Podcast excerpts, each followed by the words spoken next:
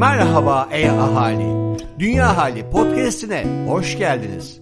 Burada sadece iklim krizinden değil, havadan, sudan da konuşuyoruz. Yuvamız, dünyamızdan bahsediyoruz. O zaman e hadi başlıyoruz.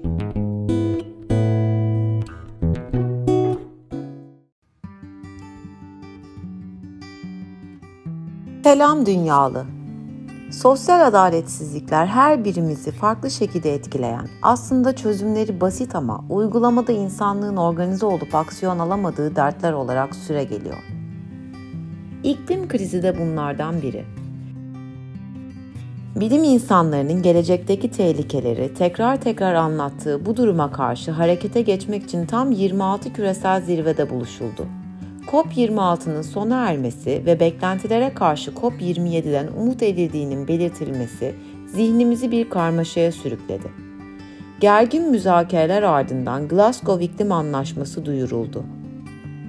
Beklenenler tam anlamıyla gerçekleşmemiş olabilir ama asla karamsar değiliz. Yuvam dünya olarak umudun adresi Hop Alkazar'dayız. Tarih boyunca umudun yükseldiği Kent Beyoğlu'nda bu hissi paylaşmak isteyen herkesle buluşmak için gün sayıyoruz.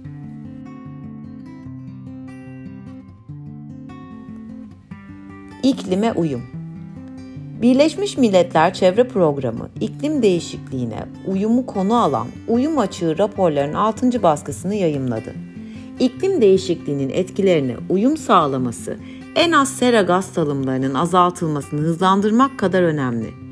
1,5-2 derecelik ısınmada bile gerçekleşecek olan değişikliklere hazırlık yapılması, olumsuz etkileri en aza indirgemede önemli rol oynuyor. 2021 Uyum Açığı raporundan bazı önemli noktalar şöyle. İklim uyumu için sağlanan finansmanın acilen hızlandırılması gerekiyor. Covid-19 pandemisine rağmen iklim değişikliğine uyum dünya genelinde politika ve planlamaya giderek daha fazla dahil oluyor. Gelişmekte olan ülkeler baz alınarak yapılan analize göre finansmanı en çok duyulan sektör %26 ile tarım, ardından ise %23 ile altyapı geliyor. Isı stresi Meteoroloji Ofisi kuraklık, sel ve sıcak hava dalgası risk haritalarından faydalanarak hazırladığı analizi yayımladı. Analize göre bu yüzyılın sonunda küresel sıcaklık artışı 2 dereceyi bulursa aşırı sıcak ve nemden etkilenen insan sayısı 15 katına çıkarak yaklaşık 1 milyar seviyesine ulaşabilir. Eğer ısınma 4 dereceyi bulacak olursa dünya nüfusunun yarısı bu durumda olabilir.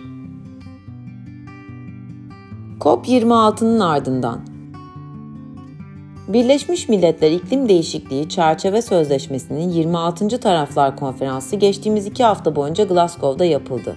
Ve bu konferansta iklim krizini insanlığın sonu olmaktan alıkoyacak bağlayıcı bir karar alınmadı. Bu durumun en başta gelen sebebi insanlığın büyük bir kısmının iklim krizini henüz en önemli sorunları olarak görmemesidir. İnsanlar İklim krizini ilk sıraya oturttukları gün bu konferansların sonuçları da değişik olmaya başlayacak. İklim krizi için önemli değişiklikleri bu konuya olumsuz katkısı en yüksek kesimler yapmalılar. Daha az hayvansal ürün tüketim dediğimizde zaten ayda masaya zorla yarım kilo kıyma koyan bireylerden söz etmiyoruz. Ancak bu tür lükslere ve avantajlara sahip ülkeler diğer konferanslarda olduğu gibi Glasgow'da da alınacak bağlayıcı kararların önünü tıkadılar. Gene de birkaç ufak güzel şey oldu. Mesela Hindistan ve Türkiye net sıfır karbon salacakları tarihleri açıkladılar. Ülkemiz ise bu taraflar konferansında günün fosili ödülünü almayarak aslında epeyce önemli sayılabilecek bir başarı yakaladı. Günün fosili ödülü COP sırasında her gün çevre örgütleri tarafından iklim politikası bağlamında en kötü adımları atan ülkelere takdim ediliyor. Çin ve Amerika Birleşik Devletleri de uzun süredir görüşmelerini sürdürdükleri iklim anlaşmasını açıkladılar. En fazla sera gazı salan iki ülkenin adımlar atmayı kararlaştırmaları bile az da olsa faydalı sayılabilir. Son iki senede 3 kat artan kömür fiyatları karşısında pek çok ülkenin kömürden çıkmayı taahhüt etmeleri ciddi bir sürpriz oluşturmuyor. Ancak kömüre dayanarak üretim yapan büyük ülkelerin bu listede olmaması sadece kömürün adının atık bırakılması gereken kötü bir alışkanlık olarak geçmesi ötesinde bir kazanç sağlamıyor. Ayrıca metan salımının azaltılması için çaba sarf edileceğinin açıklanması da fazla bir anlam taşımıyor. Sürdürülebilir Yaşam Film Festivali İhtiyaçlarımızı doğaya zarar vermeden gelecek nesillere yaşanabilir bir dünya bırakacak şekilde karşılamak sürdürülebilir yaklaşımlarla mümkün. Bu farkındalığı sağlamak üzere yola çıkan tüm çabalar çok değerli. İşte bunlardan bir tanesi olan Sürdürülebilir Yaşam Film Festivali, sürdürülebilirlik kavramının daha iyi anlaşılmasını sağlamayı hedefliyor ve dünyanın farklı bölgelerinden hikayeler topluyor, ilham veriyor.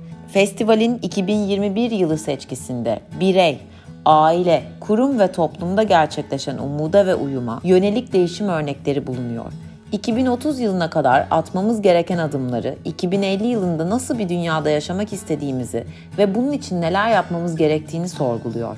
Sürdürülebilir Yaşam Film Festivali 1-5 Aralık tarihlerinde sürdürülebiliryaşam.net'te çevrim içi olarak gerçekleşiyor.